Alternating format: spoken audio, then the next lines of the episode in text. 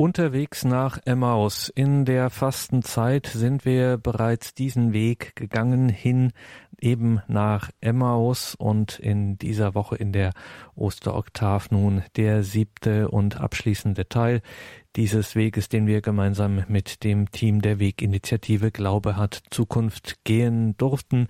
In Fallenda bei Koblenz sitzt diese Weginitiative Glaube hat Zukunft. Weg steht dabei für Wege erwachsenen Glaubens. Einer dieser Glaubenswege erwachsenen Glaubens ist unterwegs nach Emmaus. Wir schalten nun wieder nach Fallenda bei Koblenz zum Team der Weginitiative Glaube hat Zukunft. Ja, auch unsererseits einen schönen Gruß, einen schönen Abend, liebe Zuhörerinnen, liebe Zuhörer. Und ich denke, man darf durchaus noch sagen, ein frohes Osterfest, denn wir stehen ja noch ganz nahe an Ostern dran und das wird ja auch heute unser Thema sein. Wir sind hier in der Weginitiative in Fallender wieder zu dritt.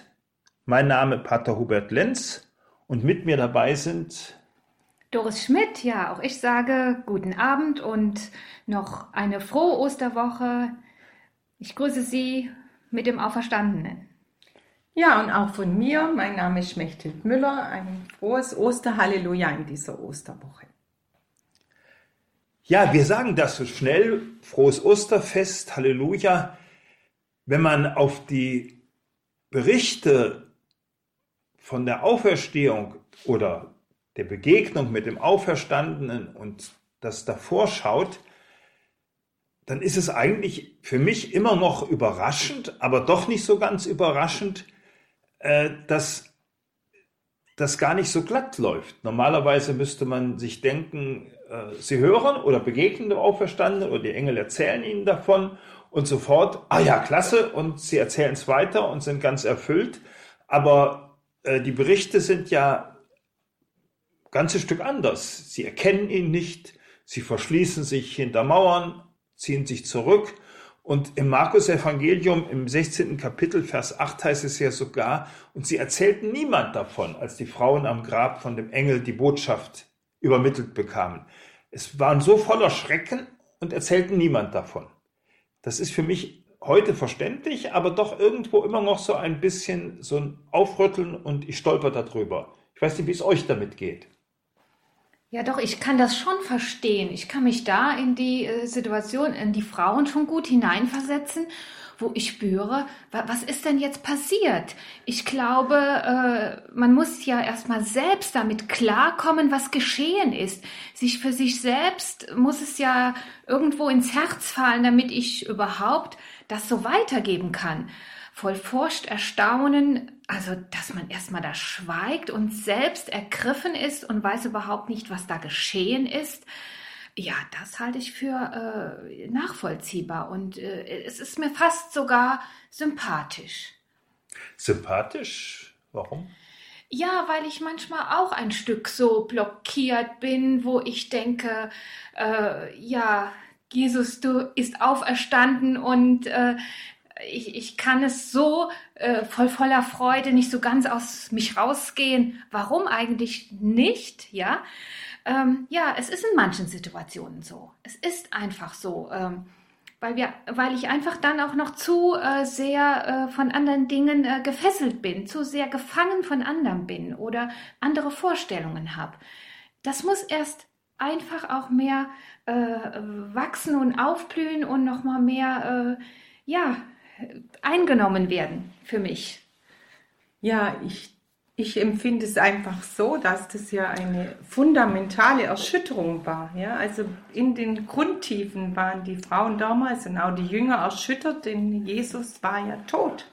Und sie haben ja auch erlebt, äh, auf welche Weise er hingerichtet wurde und wie das ja auch mit entsprechenden Naturereignissen verbunden war. Ja? Die Erde verfinsterte sich und so weiter. Das haben wir ja alle noch, äh, denke ich, jetzt äh, im Bewusstsein aus den Texten der Kartage. Und ich finde es interessant, dass es jetzt hier im Matthäusevangelium am Ostern hieß, die Frauen waren voll Furcht und voll Freude. Also wo der Evangelist schon versucht, so diese Spannung auszudrücken. Ja, ähm, wenn mir so etwas Fundamentales passiert, äh, unerwarteter Tod oder so, da bin ich auch erstmal völlig äh, ja, am Boden zerstört, beziehungsweise voller Schrecken. Und da ist es schon erstaunlich, dass er dann jetzt auch schon wieder so äh, zeichnet oder andeutet, das ist eben nicht das letzte Wort gewesen, der Tod. Und das bezeugen wir ja auch. Das haben wir jetzt an Ostern gefeiert. Ja, und trotzdem, es ist schon ein Stück erstaunlich. Also zurückhaltendes Sprechen, nach außen schon gar nicht, sie verschließen sich und dann, sie erkennen ihn nicht. nicht? Maria Magdalena denkt, seid ihr bei Gärtner. Und äh, an anderen Stellen ja auch. Der Thomas, äh, der hat gesagt, ja, wenn nicht und so weiter, aber äh, er hat es nicht für möglich gehalten und die Jünger selbst haben es erst nicht geglaubt und haben gedacht, sei ein Gespenst. Das ist schon äh, eigenartig, finde ich. Ja, aber doch verständlich. Also ich habe viele Sympathien für den Thomas, ja, weil das geht mir heute noch in meinem Leben so, dass ich äh, immer wieder äh, denke, ja, Jesus, ja, willst du mir das jetzt so zeigen oder wie ist das denn jetzt? Ich kann ihn ja nicht sehen, ich kann ihn heute nicht direkt greifen, so wie ich jetzt äh, dich äh, berühren könnte oder dir die Hand geben kann, ja. Ähm, das geht nicht. Ich, ich, kann, ich kann das schon verstehen, dass dass das auch so ein Stück weit in den Evangelien für uns rübergekommen ist, weil ich denke, das war eine, äh, ja, eine Riesenherausforderung und auch so ein, ja, der Schrecken war einfach riesig und, und dieses Betroffensein, jetzt ist hier alles aus, kann das sein, dass nach dem Tod Auferstehung möglich ist? Wie soll, wie soll ich das denn begreifen?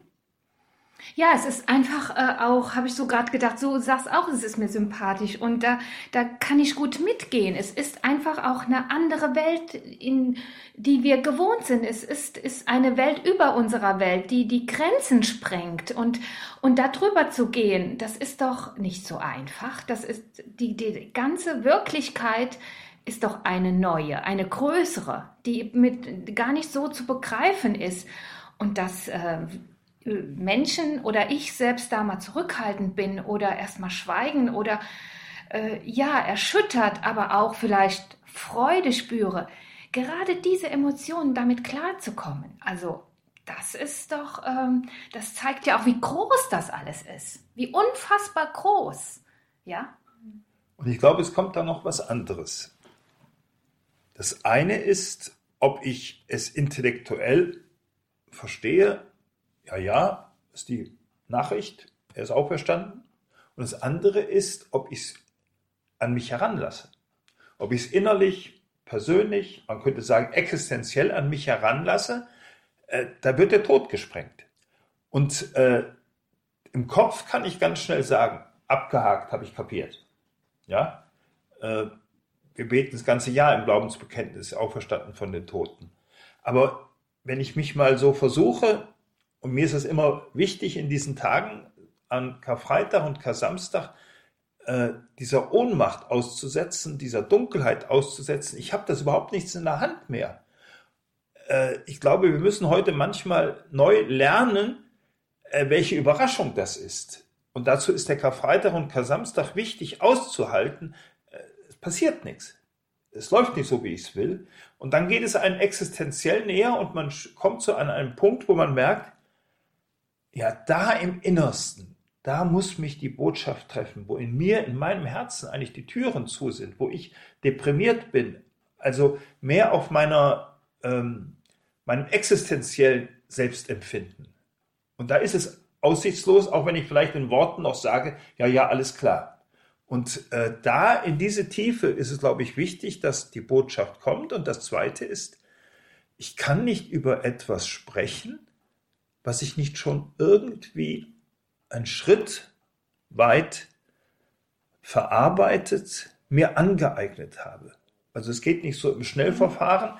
Mhm. Äh, das ist kein rationaler Prozess. Darum war Jesus ja mit den Jüngern auch längere Zeit unterwegs und äh, brauchen wir längere Zeit, bis wir wirklich in die Botschaft des Glaubens hineinwachsen. Das denke ich mir dabei auch noch. Ja, ja, das ist ein, ein, ein Glaubens, ein Prozess, äh, existenziell sagst du, ja, es, ich muss es eigentlich selbst, äh, selbst da hinein, selbst in dieses Dunkel äh, muss ich mich hineinbegeben mit meiner ganzen Wirklichkeit. Und das ist ja alles andere als einfach. Und ähm, das anzunehmen, äh, das ist erstmal, äh, ja, das kann auch erstmal äh, zurückweisen oder schocken, auch wenn da schon die Freude so steht, ja. Da braucht man Zeit. Dann braucht man Zeit, genau. Ja, und ich finde, diese Zeit ist, ja, verdichtet sich dann auch immer in der Feier des Kirchenjahres, ganz besonders dann in der Karwoche. Und äh, so früher als Kind fand ich den Karfreitag immer nicht so toll. Den hat man dann immer überbrückt mit so Bräuchen wie Ostereierfarben und so. Und heute ist mir der eigentlich ziemlich wichtig, äh, da auch mal so in die Stille zu kommen und die auszuhalten. Und äh, was ich sehr schön finde, auch dieses Jahr wieder neu, das ist, äh, ich finde, unsere Kirche hat ja eine sehr schöne Symbolsprache, dieses Licht, ja, wie das in der dunklen Kirche ganz klein wieder beginnt oder auch das Osterfeuer entfacht wird und äh, eben erst nur die Osterkerze, also die Osterkerze der Kirche entzündet wird und man dann einzieht. Also, da, also ich finde es, ich empfinde es immer als ganz stark wenn man einfach sich dann hier auch dieses Licht Jesu Christi weiterschenkt. Da kommt es auch zum Ausdruck, dass das eben nicht einfach jetzt Pling macht und alles klar, Jesus ist auferstanden, sondern dass, dass das einfach auch uns tief im Herzen berühren kann. Und da sind ja solche äh, Symbole ganz stark. Mhm. Ja, ich denke, so ein Prozess, so ein Weg, der ist ja besonders äh, eindringlich und eindrücklich in der Emmaus-Geschichte zum Ausdruck gekommen. Und wir wollen die jetzt noch einmal hören und ja, einfach so auch vielleicht hineinspüren, den Weg, den Prozess, den die Jünger gingen, den Jesus mit ihnen ging und wie er sich auch dort verhalten hat, sprechend und zuhörend und weiterführend. Aber hören wir das Evangelium aus, von Lukas. Am ersten Tag der Woche waren zwei von den Jüngern Jesu auf dem Weg in ein Dorf namens Emmaus, das 60 Stadien von Jerusalem entfernt ist. Sie sprachen miteinander über all das, was sich ereignet hatte. Während sie redeten und ihre Gedanken austauschten, kam Jesus hinzu und ging mit ihnen. Doch sie waren wie mit Blindheit geschlagen so dass sie ihn nicht erkannten. Er fragte sie, was sind das für Dinge, über die ihr auf eurem Weg miteinander redet? Da blieben sie traurig stehen, und der eine von ihnen, er hieß Kleopas, antwortete ihm, Bist du so fremd in Jerusalem, dass du als einziger nicht weißt, was in diesen Tagen dort geschehen ist? Er fragte sie, Was denn? Sie antworteten ihm, das mit Jesus aus Nazareth. Er war ein Prophet, mächtig in Wort und Tat vor Gott und dem ganzen Volk. Doch unsere hohen Priester und Führer haben ihn zum Tod verurteilen und ans Kreuz schlagen lassen. Wir aber hatten gehofft, dass er der sei, der Israel erlösen werde. Und dazu ist heute schon der dritte Tag, seitdem das alles geschehen ist. Aber nicht nur das. Auch einige Frauen aus unserem Kreis haben uns in große Aufregung versetzt. Sie waren in der Frühe beim Grab, fanden aber seinen Leichnam nicht. Als sie zurückkamen, erzählten sie, es seien ihnen Engel erschienen und hätten gesagt, er lebe. Einige von uns gingen dann zum Grab und fanden alles so, wie die Frauen gesagt hatten ihn selbst aber sahen sie nicht. Da sagte er zu ihnen, Begreift ihr denn nicht? Wie schwer fällt es euch, alles zu glauben, was die Propheten gesagt haben? Musste nicht der Messias all das erleiden, um so in seine Herrlichkeit zu gelangen? Und er legte ihnen dar, ausgehend von Mose und allen Propheten, was in der gesamten Schrift über ihn geschrieben steht. So erreichten sie das Dorf, zu dem sie unterwegs waren. Jesus tat, als wolle er weitergehen, aber sie drängten ihn und sagten, Bleib doch bei uns, denn es wird bald Abend. Der Tag hat sich schon geneigt. Da ging er mit hinein, um bei ihnen zu bleiben. Und als er mit ihnen bei Tisch war, nahm er das Brot, sprach den Lobpreis, brach das Brot und gab es ihnen. Da gingen ihnen die Augen auf, und sie erkannten ihn, dann sahen sie ihn nicht mehr. Und sie sagten zueinander, brannte uns nicht das Herz in der Brust, als er unterwegs mit uns redete und uns den Sinn der Schrift erschloss? Noch in derselben Stunde brachen sie auf und kehrten nach Jerusalem zurück. Und sie fanden die Elf und die anderen Jünger versammelt. Diese sagten, der Herr ist wirklich auferstanden und ist dem Simon erschienen. Da erzählten auch sie, was sie unterwegs erlebt und wie sie ihn erkannt hatten, als er das Brot brach. Aus dem Lukasevangelium Kapitel 24, 13 bis 35. Ja, liebe Zuhörerinnen, liebe Zuhörer, das Evangelium ist wohl den meisten von uns vertraut. Und doch ist immer wieder gut, es neu zu entdecken wieso die Jünger selbst aus dem Dunkel in das Licht geführt wurden. Ich lade Sie ein, dass wir jetzt bei der Musik darüber ein wenig nachsinnen.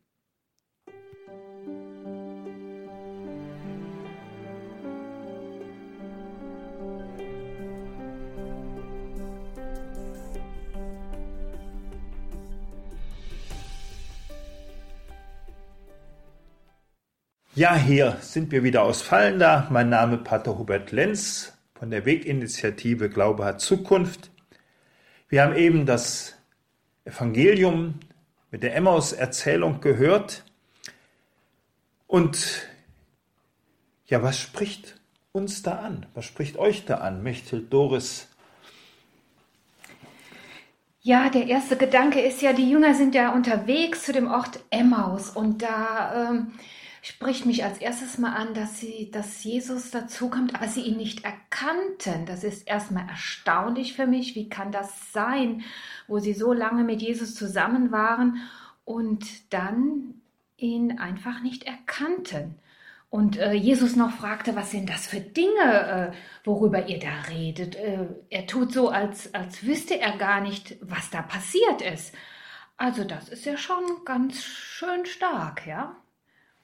Also ich denke, Sie sind da unterwegs. Sie haben ja wirklich im entferntesten, denke ich, nicht die Idee gehabt, dass Jesus vielleicht da jetzt doch nochmal kommen könnte. Ja. Also das war Ihnen, denke ich, im Moment fern, das war nicht zu glauben, also unglaublich. Und äh, entsprechend erstaunt reagieren Sie ja, bist du eigentlich der Einzige, der nicht mitbekommen hat, was da passiert ist? Und ähm, das, also mich beeindruckt es immer wieder neu, jedes Jahr neu hört man ja die Emmaus-Geschichte, äh, wie Jesus hinzukommt und sie erstmal hier alles loswerden können, äh, was sie was sie beschäftigt, wie sie bedrückt sind, ja, wie, wie eigentlich so ihr Weltbild, ja, ihr Bild äh, zusammengebrochen ist, ja. Ihr Leben, das sie ja mit Jesus eigentlich äh, gestaltet haben, wie das einfach zusammengefallen ist und dass sie das nicht verstehen. Er, er war doch der Prophet, der uns verkündet war und, und jetzt sowas. Ja? äh, ich denke auch, man muss sich das mal vorstellen, was da passiert ist. Ne? Sie haben ja alles auf Jesus gesetzt, all ihre Hoffnungen und das ist ja alles mit dem Kreuz, mit dem Tod von Jesus zusammengebrochen. Und da äh, gehen sie jetzt nach Emmaus und äh, beeindruckt mich auch, dass, dass sie ja zu zweit losziehen und man könnte auch sagen, jeder zieht sich zurück und vergräbt sich, wäre ja auch eine Reaktion. Und sie gehen aber zu zweit und, und sie drücken einander ihren, vielleicht ihre Trauer aus, weiß ich nicht, ihren Schmerz aus oder vielleicht streiten sie sich auch. Ähm, also dieses Miteinander da auf dem Weg sein in dieser Situation. Ja. Ja, und rausgehen aus Jerusalem. Ich denke schon auch Abstand nehmen wollten sie eigentlich und sind jetzt, denke ich, umso überraschter, dass da einer dazutritt und mhm. sie fragt, ja, was, was ist denn da, ja? Mhm. Und ihnen dann eigentlich ja auch zuhört und sie können eigentlich alles so in Kurzfassung bringen sie ja eigentlich äh, vor, worauf sie gesetzt haben. Ja? Mhm. Und rausgehen aus Jerusalem, das ist nochmal ein interessanter Aspekt, weil das, das kann ich total nachvollziehen. Aus diesem Schmerz, aus diesem Wust, aus diesem Ort erstmal weg, vielleicht mal äh, was anderes sehen, andere Gedanken. Und die Gespräche gehen natürlich darüber, aber ich muss erstmal äh, frei werden, vielleicht nach außen, von diesem Ort weggehen. Ja. Für mich ist ähm, an der Emmaus-Geschichte wie auch an anderen, aber hier vielleicht sogar besonders deutlich äh, für mich sichtbar und dann auch nachvollziehbar oder es ist nötig, das nachzuvollziehen, äh, dass der christliche Glaube nicht zuerst eine Theorie und ein Gedanke ist, sondern ist ein Weg. In der Apostelgeschichte heißt ja, die neue Gemeinschaft, die entstanden ist, der neue Weg. Und es ist ein Weg, es ist ein Prozess, und es ist wesentlich Begegnung. Jesus hat nicht durch irgendwelche Theorien äh, sie überzeugt, sondern durch die Begegnung, wo sie dann sagten, brannte uns nicht das Herz, als er unterwegs mit uns sprach. Das heißt, im Gespräch, in der Begegnung, dann beim Brechen des Brotes, da passierte die Verwandlung. Und äh, für mich ist das also ein ganz, ganz deutliches Indiz. Ich denke, dass wir als Christen unsere Botschaft wirklich als Weg, als Prozess, als Begegnung äh, versuchen müssen, heute Menschen nahe zu bringen. Dass ihnen wirklich, dass sie merken, Gott ist mir nah, der hat mit meinem Leben was zu tun. Und das ist nicht irgendwie eine Theorie weit weg.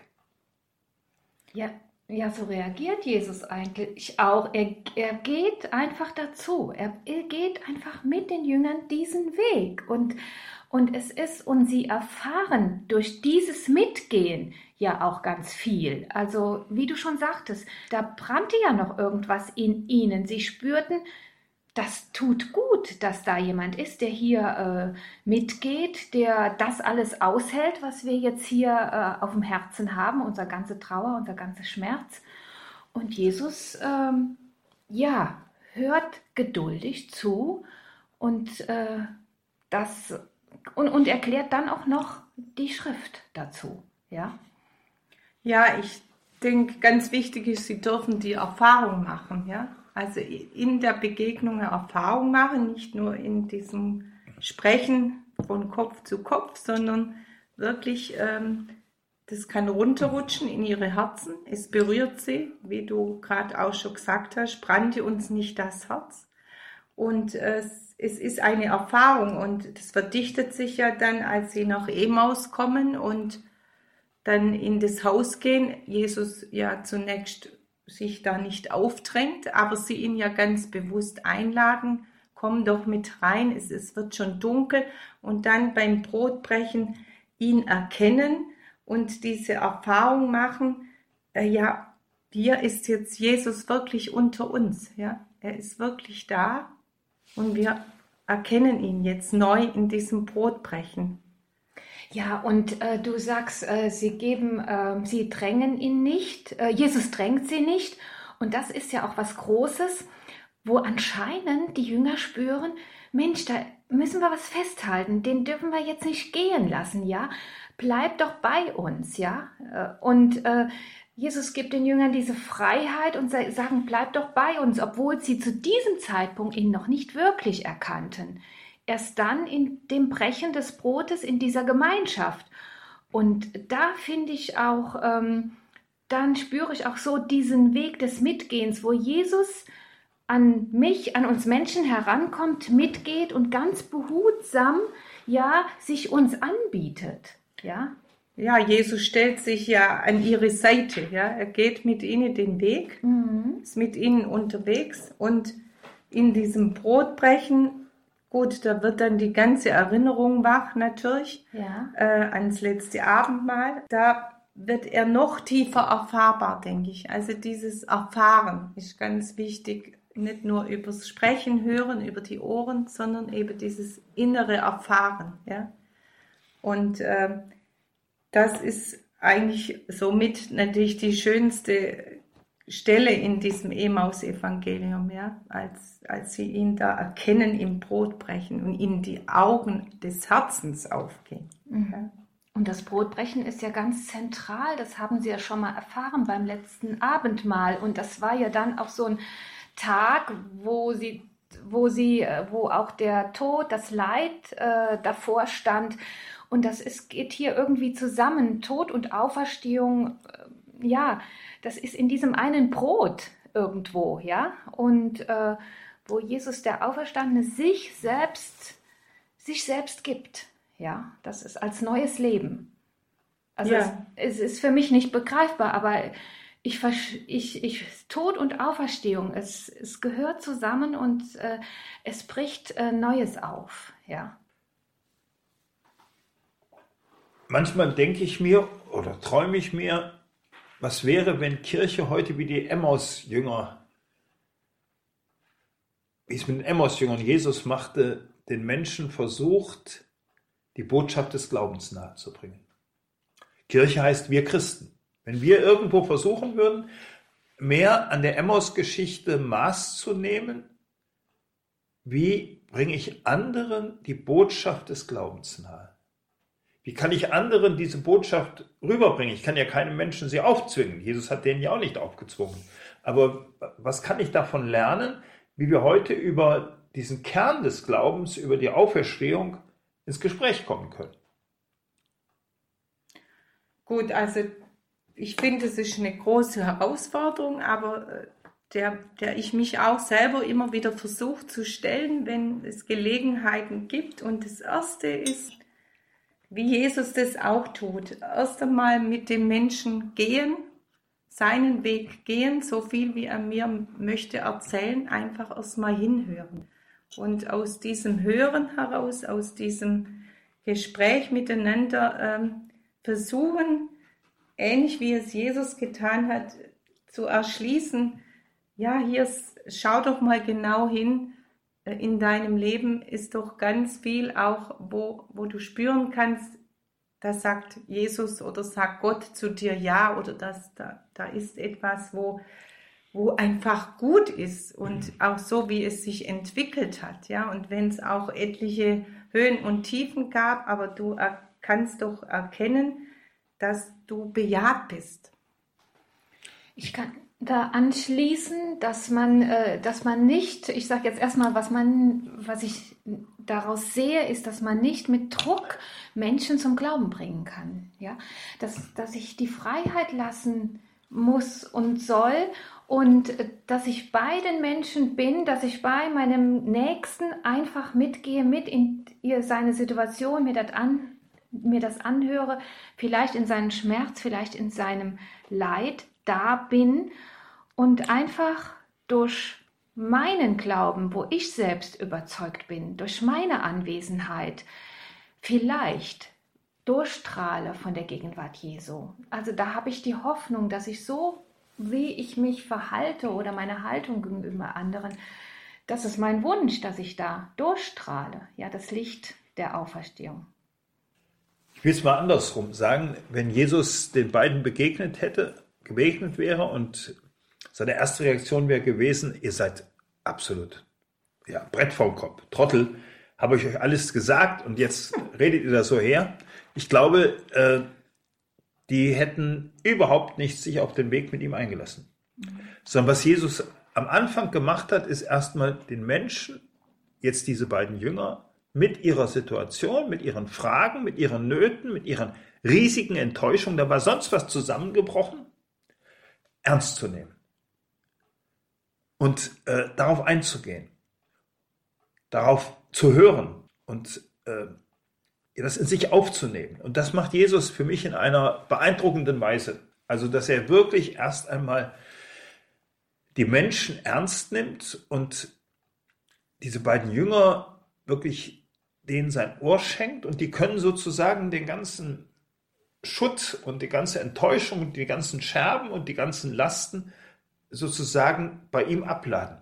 Das ist ja oft so, erlebe ich im Leben, wenn man so äh, Schmerzliches mit sich trägt, dass man da erstmal davon befreit werden will. Und geteiltes Leid ist halbes Leid, sagt man ja. äh, dass ich das erst einmal abladen kann und dass der andere Mensch eigentlich mir im Gespräch zeigt, ich nehme dich mit dem, was dich belastet, was dir auf dem Herzen, auf der Seele brennt, nehme ich dich ernst. Ja, das ist wirklich was, äh, was ich auch gut, äh, was mir gefällt und ich spüre, das ist viel zu wenig, äh, sage ich jetzt mal in unserem Umfeld, in unserer Kirche sogar. Äh, wir, wir sagen, wir beschweren uns über viele Dinge, wir sagen, äh, dass immer weniger Leute in den Gottesdienst kommen, aber vielleicht ist es auch erstmal ganz viel, viel, viel nötig, die Menschen einfach so mal anzunehmen und einen Weg mit ihnen zu gehen, äh, bevor wir sagen, das und das und das ist wichtig. Also das sagt Jesus nicht so. Er sagt zwar, begreift ihr denn nicht, aber er geht mit den Menschen im Leid in die Situation hinein. Und ich glaube, da ist ganz, ganz viel ähm, erstmal äh, die Menschen so anzunehmen, wie sie sind und einen Weg zu gehen, ja, der überhaupt, wo sie auch äh, diese Sehnsucht in sich verspüren können. Wieder neu verspüren, würde ich sogar Oder sagen. wieder neu verspüren, ja. Also durch das Abladen des Schuttes, der, der Scherben, der Ärger, der Wut, des Zornes, wo sie das alles mal raussprechen können, äh, da kommt, glaube ich, das Flämmchen Sehnsucht, was in ihnen noch glüht. Sonst hätten sie sich ja nicht so viel aufgeregt. Äh, da kommt das wieder zum, zum Blühen. Und dann kann die Sehnsucht neu von Jesus angesprochen werden. Hätte er ihnen gleich erstmal äh, sozusagen äh, die Botschaft genannt, wäre die nicht ähm, auf die Sehnsucht gestoßen. Die wäre auf ihren Ärger gestoßen oder auf ihr Nichtverstehen und überhaupt nicht damit rechnen. Ja, ich denke, es ist einfach auch wichtig, ähm, einladend zu sein, ja, und ähm, Menschen einzuladen, auch mal hinzuschauen, sie auch unter Umständen mal einfach mitzunehmen, wenn ich einladend wirke, lassen sich ja Menschen auch darauf ein, dass ich sie von mir aus mal in einen Gesprächskreis einlade, wo man auch miteinander die Bibel teilt. Ja, das heißt ja nur lange nicht, dass sie da dann dabei bleiben. Ja, aber auch dieses Einladende, denke ich, ist ganz wichtig und das hat Jesus ein Stück weit getan, auch in dem Emaus-Evangelium. Wie gesagt, er drängt sich ihnen nicht auf, aber er lässt sich auch auf sie ein und wagt es dann, ja. Er bricht ja mit ihnen das Brot, ja. Und das ist der entscheidende Punkt, dass er sich ganz auf sie einlässt und sie einlädt. Und so möchte ich eigentlich auch in diesen kleinen Dingen äh, versuchen, einladend zu sein. Für mich ist es auch wichtig, mir immer wieder, das spüre ich auch immer wieder, ich, ich kann, ich bin selber unterwegs, ich bin selber unterwegs in dieser Nachfolge. Ich muss auch mich immer wieder vergewissern, ja. Wie ist das mit mir und meiner Botschaft von Jesus Christus? Ja, und auch die anderen nicht zu verurteilen. Das ähm, ist, glaube ich, ganz wichtig. Das spürt man dann auch. Und ähm, du sagst, ich bin selber unterwegs. Genau, ich kann mich äh, jetzt nicht über andere stellen. Ja, ich, äh, das, das, äh, selbst Jesus tut es ja nicht. Er geht auf, Klein, auf Augenhöhe mit, mit den Jüngern. Ja. Und das ist äh, wirklich beeindruckend und äh, es ist ja auch ein Geschenk. Selbst wir, also ich, ich bekomme dieses Geschenk äh, des Glaubens und ich kann nicht sagen, ich habe es mir erarbeitet. Und deshalb habe ich auch nicht das Recht, anderen zu sagen, du musst so und so glauben, sondern dieses, dieses Annehmen, diesen Weg mitgehen und Gott selbst ist, macht dann dieses Entscheidende. Er setzt die Sehnsucht in unser Herz, ja. Und das, wir können dann nur mithelfen, Geburtshelfer sein, sage ich jetzt mal, ja. Ja, und wenn man dann auf Jesus schaut, auf die Art, wie er mit denen umgeht, dann ist das wirklich, wie ihr schon gesagt habt, von einer unglaublichen ähm, Freiheit im Sinne von, ich gebe dich frei, äh, irgendwo geprägt. Er fängt am Anfang nicht an, was ich euch jetzt sagen will, ich komme jetzt hier, um euch von Ostern zu erzählen, ne? sondern er fragt erst, was ist mit euch?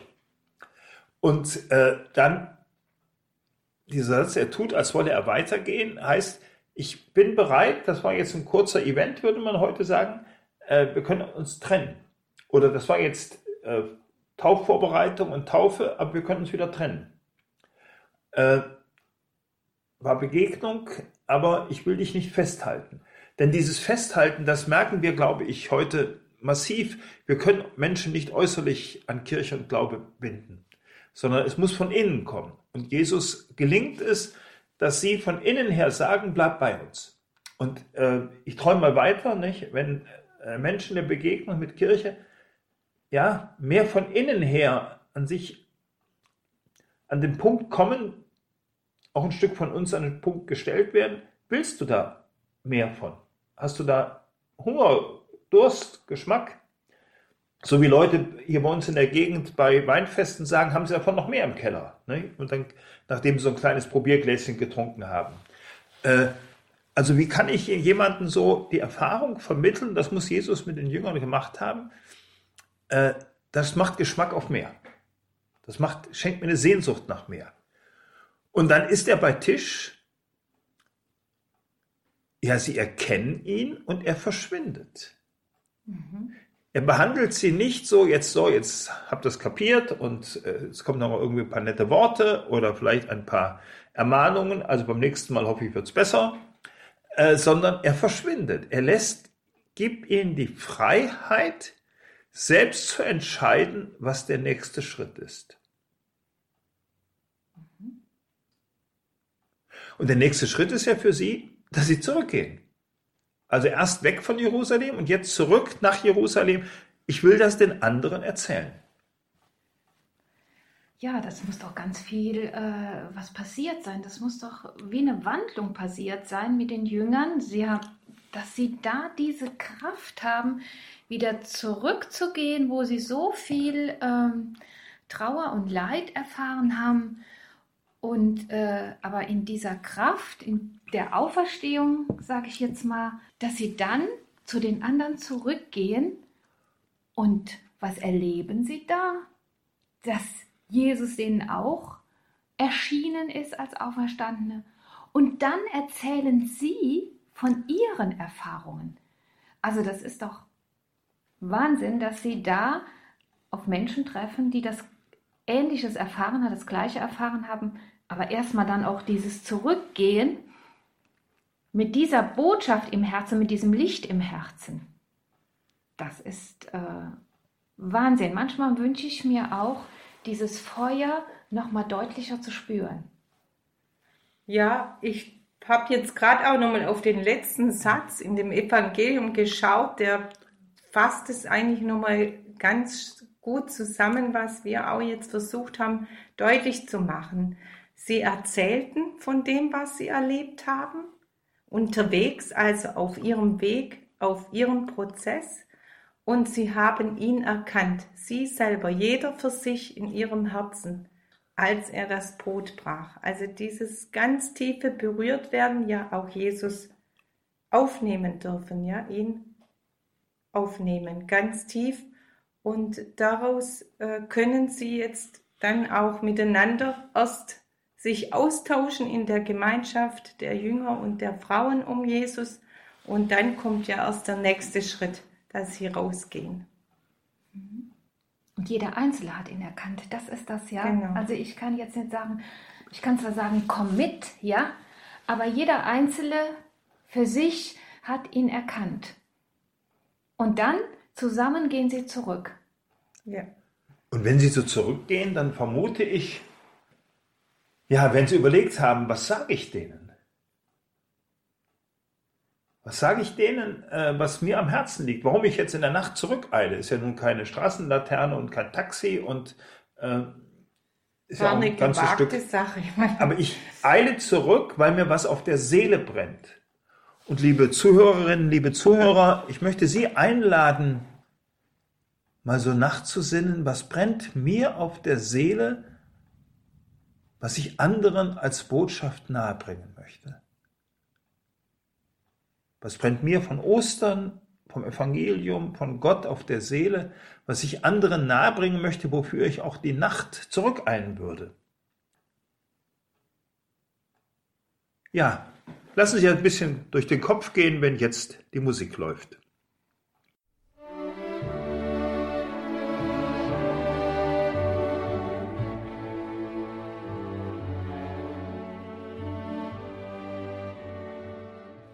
Ja, noch einmal ein herzlicher Gruß hier aus Fallender von der Weginitiative Glaube hat Zukunft.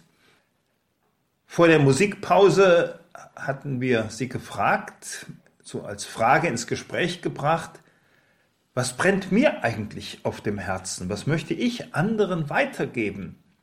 Und was möchte ich anderen erzählen von meinem Glauben? Die Jünger, die wussten genau, die konnten sagen, er ist mir begegnet.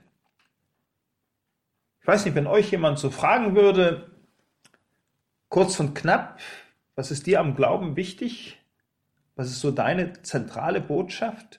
Was würdest du da sagen, Mechthild, Doris? Ganz spontan freue ich mich, dass Jesus da ist und dass ich mir das zwar nicht immer so direkt bewusst mache, aber wenn es mir manchmal auch teilweise schwer ist und sage, Gott, du bist da, du bist hier, und auf dich kann ich mich verlassen. Das ist erstmal das Erste. Und ich, ich kann mich an ihn wenden, dass er ähm, ja, mich nicht allein lässt. Das ist die erst, das Erste. Ich würde mich da anschließen, aber ich, also ich ergänze jetzt von mir spontan. Äh, in letzter Zeit wird mir immer mehr wichtig dieses Ja. Jesus sagt einfach Ja zu mir. Also dieses aufbauende, lebensbejahende Ja. Jesus will, dass ich Leben habe und irgendwann auch das Leben in Fülle erreichen kann.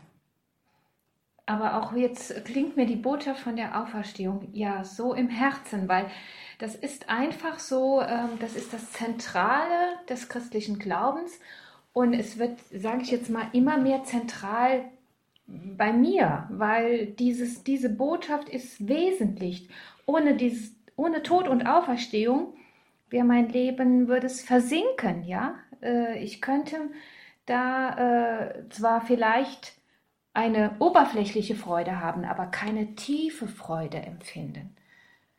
Und das ist dieser auferstandene Jesus, der ist mir wirklich so zentral und das brennt mir um Herz, auf dem Herzen. Und wie ich das weitergebe, ich hoffe, ich kann es tun durch Erfahrung, anderen das dass ich selbst so bin, wie ich bin, dass dieser Auferstandene durch mich äh, hindurch leuchten darf. Mich hat vor vielen Jahren mal im Zug ein halbstarker oder besser sehr starker, der auch da etwas Unruhe im Zug gemacht hat und der mich äh, mit dem Brevier, also im Gebetbuch, äh, kann man sagen, in der Hand äh, in der Ecke sitzen sah im Zug in einem Abteil äh, der sprach mich an, glaubst du an Gott? Er wusste, dass es irgendwas Religiöses ist, nicht die Bändchen, die so rausguckten aus dem Buch. Und dann fragte er, sagte ich ja, stehst du auch dahinter? Und ich fand das eine tolle Frage. Also natürlich eine erschreckende Frage erst einmal, aber ich fand es toll. Und zwar von jemandem, der sagt, ich will mit dem Ganzen nichts zu tun haben, dass der genau gespürt hat, ist ein Unterschied der Inhalt und ob ich dahinter stehe. Und der hat mich dann auch ziemlich gereizt, provoziert und auf den Zahn gefühlt. Äh, das ist jetzt etwas zu lang, aber stehst du auch dahinter? Gott ist da, stehe ich auch dahinter. Ich glaube, Menschen spüren das genau. Ist das jetzt einfach so eine Information? Oder ist das etwas, was mich geformt hat, was mein Herz formt, meine Existenz berührt und verändert? Von Wandlung hast du vorhin gesprochen. Ähm, Ihr beide kennt das schon. Ich selbst, ähm, jeden Fall, da kennt es praktisch jeder. Äh, ich selbst tue immer gerne die Botschaft des Glaubens so in drei ganz kurzen Worten zum Ausdruck bringen. Zwei davon habt ihr schon genannt. Ähm, vor Jahren hat ja mal ein Politiker gesagt, es müsste die Steuererklärung auf den Bierdeckel passen. Ich glaube nicht, dass das mal geht, aber da bin ich kein Fachmann für.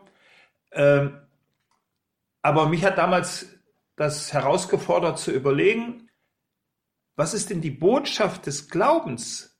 Würde die auf den Bierdeckel passen? Nicht das dicke Buch. Viele Menschen haben heute ganz, ganz wenig Bezug dazu. Wir erschrecken und schimpfen. Aber äh, wir müssen uns dann zunächst fragen, was kann ich Ihnen so sagen, dass wir wirklich den Kern bringen und nicht dieses oder jenes Randphänomen? Was ist die Botschaft? Was war die Botschaft, die die Emmaus-Jünger nach der Begegnung mit Jesus nach Jerusalem brachten? Was ist meine Botschaft, was ich zu den Menschen von heute, die mit Gott wenig zu tun haben, aber die ihre Fragen haben, genau ihren Ärger haben, ihren Frust haben, wie die Emmaus-Jünger?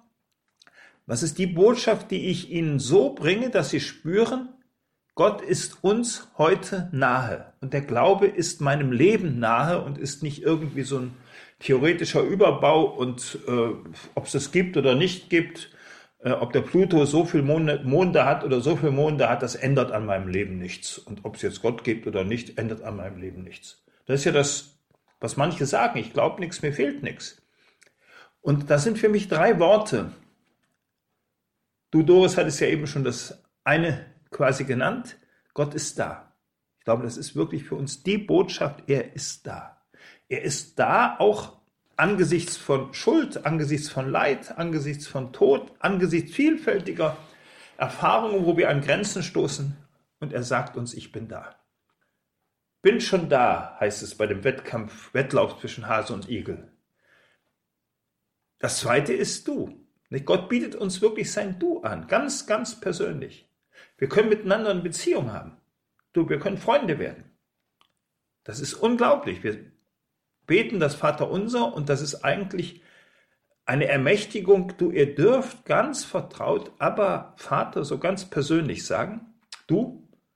Und das dritte ist das Wort Ja. Was du eben Mechtelt gesagt hattest, nicht? Er sagt Ja zu mir, er sagt auch Ja zu mir. Nicht die Emmaus-Jünger erleben, er sagt Ja, obwohl sie ihn ja doch ziemlich enttäuscht haben. Und er kann ihnen zuhören, kann das aushalten, äh, und geht ihm nicht dauernd durch den Kopf, ihr hättet aber, ihr müsstet aber und wenn ihr doch und nein, ich sage ja zu euch. Ich schenke euch mein Ohr, trotz der Enttäuschung, die ich mich mit euch habe. Und das spürt man im tiefsten, dass Liebe heißt, ich lasse mich auch enttäuschen, aber ich bleibe bei dir. Ich bleibe dir nahe. Und ich glaube, dass wir Menschen heute dieser Suche nach Nähe, dass wir die durchaus in uns haben, nur haben wir nicht den Eindruck, dass Gott uns nahe sein kann und haben nicht den Eindruck, dass Gott uns nahe sein will, dass er eine Sehnsucht nach uns hat. Da du, ja, so ganz kurz und knapp, seine Botschaft. Ja, ich habe das schon öfter mal gehört und spricht mich immer wieder an, muss ich sagen.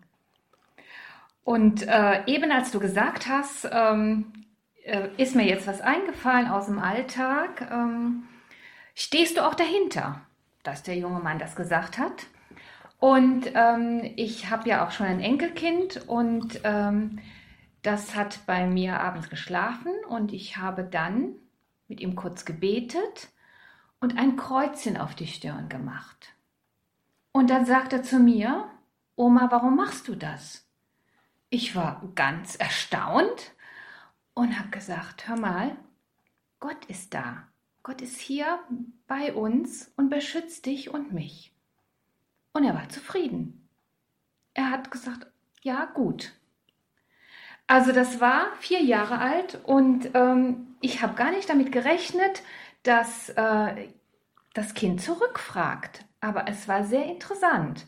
Und ich habe gedacht, ich muss dazu stehen jetzt. Ich muss sagen, das, was ich auch glaube, das ist. Ja. Und nicht nur sagen, hat meine Mutter bei mir schon gemacht, ne? Genau, das nicht, sondern es war tatsächlich so, wo ich gedacht habe, boah, ich wollte aus dem Zimmer rausgehen und da wird mir die Frage gestellt. Und da hätte jetzt auch jeder dabei sein können. Äh, das, das war für mich, ich muss dazu stehen, ich will dazu stehen. Aber ich habe gespürt, ich werde sogar von einem kind, kleinen Kind herausgefordert. Warum machst du das? Das ist wirklich die Frage, die ich mir dann auch gestellt habe in anderen Dingen. Ja? Ja. Ja, ich denke, der, die christliche Botschaft, das Menschwerden Jesu und damit heißt das ja auch sich ins Gespräch bringen, aufs Gespräch mit uns Menschen einzulassen. Das ist ja Menschwerdung, die lässt sich auf ein Gespräch ein. Die gilt es heute, ja, zu schauen, wie kann das lebendiger werden?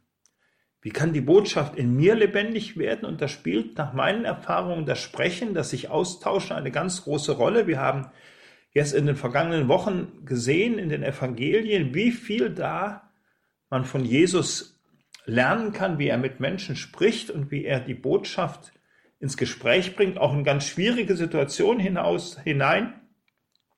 Ob das die Emmaus-Jünger sind, die voller Verärgerung sind über das, was geschehen ist, oder die Frau am Jakobsbrunnen war, oder der Blinde, oder das mit Lazarus, also alle diese Situationen, die den Menschen schwer unter die Haut gehen, greift Jesus auf, nicht sozusagen vor den Kopf stoßend, sondern einer beeindruckenden Weise es wirklich ins Gespräch bringend, die Botschaft hineinbringend. Ich glaube, dass diese Botschaft wirklich in den Worten da, du, ja sich gut zum Ausdruck bringen lässt. Und wir haben jetzt die letzten Wochen in unterschiedlichen Teams versucht, dort darüber ins Gespräch zu kommen. Und ich frage euch mal am Ende, wie ging es euch? Wir haben jetzt zwei Sendungen zusammen gemacht. Andere haben auch zwei Sendungen gemacht. Andere vier. Wie ging es euch? Ja, ich muss wirklich sagen, mir hat es sehr viel Freude gemacht. Ich bin ja jetzt bei der zweiten Sendung. Vorher habe ich noch nie im Radio irgendwie gesprochen.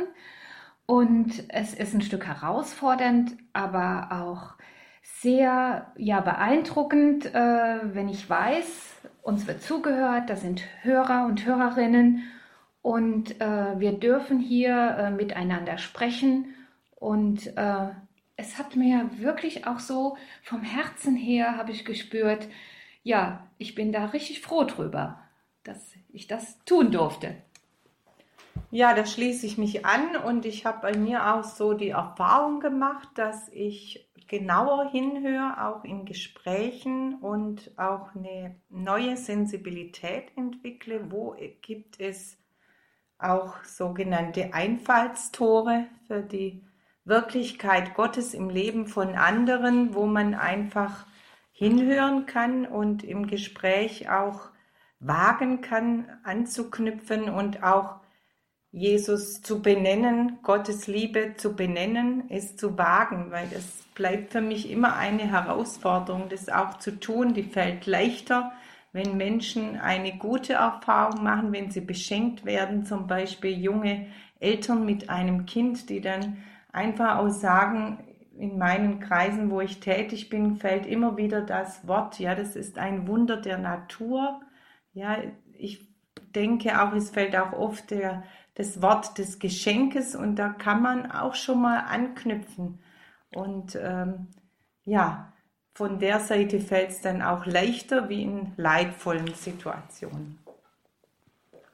Ja, und wir haben mit der Sendereihe versucht, nicht nur miteinander ins Gespräch zu kommen über die Evangelien, sondern auch soll wie so eine Einladung sein oder ein Staffelholz, was überreicht wird, Schließen Sie sich doch diesem Gespräch an. Und wir möchten Sie einladen, wir haben es schon ein paar Mal zwischendurch gesagt, es gibt bei uns ja auch Materialien zu dieser Sendereihe äh, unterwegs nach Emmaus, die Evangelien, die ja auch außerhalb der Fastenzeit äh, ganz viel Leben rüberbringen, können sich gerne melden und die Kontaktdaten können Sie beim Sender erfahren oder sind auf der Homepage bei Radio Horeb. Und wir würden uns auch freuen, wir haben es ein bisschen anders gemacht als vielleicht sonst oft die Sendung bei Radio Horeb, die Sendereihe Credo läuft. Ich habe da früher ja selbst schon alleine Vorträge gehalten, aber es war jetzt mal ganz anders.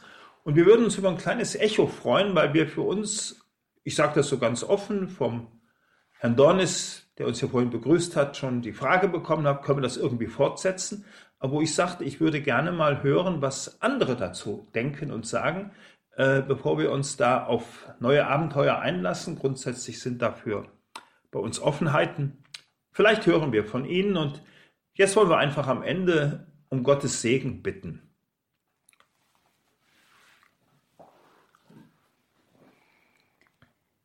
Ja, Herr Jesus Christus, du auferstanden, du auferstandener Herr, du bist mitten unter uns. Ich danke dir für diesen Tag, für diesen Abend. Ich danke dir für die Zeit, die wir miteinander hier sprechen durften. Zuhörer, für die Zuhörer und Zuhörerinnen. Ja, und für all das, was bei uns auf dem Herzen ist, dass du da bist und es wachsen lässt, dass unsere Sehnsucht weiter wächst. Ja, begleite uns auch in den Begegnungen mit Menschen, die uns nahestehen oder die du zu uns führen willst, dass wir sie berühren können mit unserem Zuhören und auch mit den Worten, die du uns schenkst mit der Kraft des Heiligen Geistes. Und dazu erbitten wir deinen Segen. Ja, und so segne uns, all die uns verbunden sind, Sie, die Hörer und uns hier in der Weginitiative, der allmächtige und barmherzige Gott, der Vater und der Sohn und der Heilige Geist. Amen. Amen. Und Ihnen weiter eine gute, gesegnete Osterzeit. Das wünsche ich Ihnen auch. Auch von mir.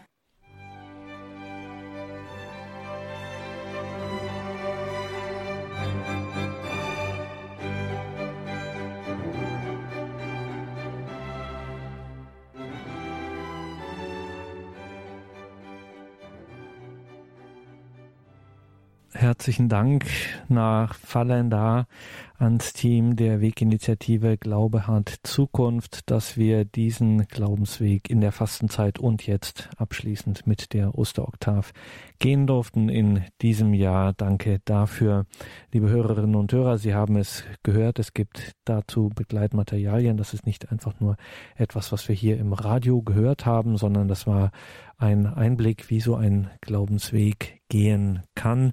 Dazu gibt es auch die vielfältigsten Begleitmaterialien, sowohl für Einzelne wie für Gruppen vor Ort, auch für Gemeinden. Glaube hat Zukunft heißt die Weginitiative in Fallender. Glaube-hat-zukunft.de ist der Online-Auftritt diese Homepage sollten Sie sich nicht entgehen lassen. Wir haben das Ganze auch bei uns im Infofeld zur Sendung im Tagesprogramm verlinkt. Hier folgt jetzt um 21.40 Uhr die Komplett, das Nachtgebet der Kirche. Bleiben Sie dran und beten Sie jetzt mit. Alles Gute und Gottes Segen wünscht Ihr Gregor Dornis.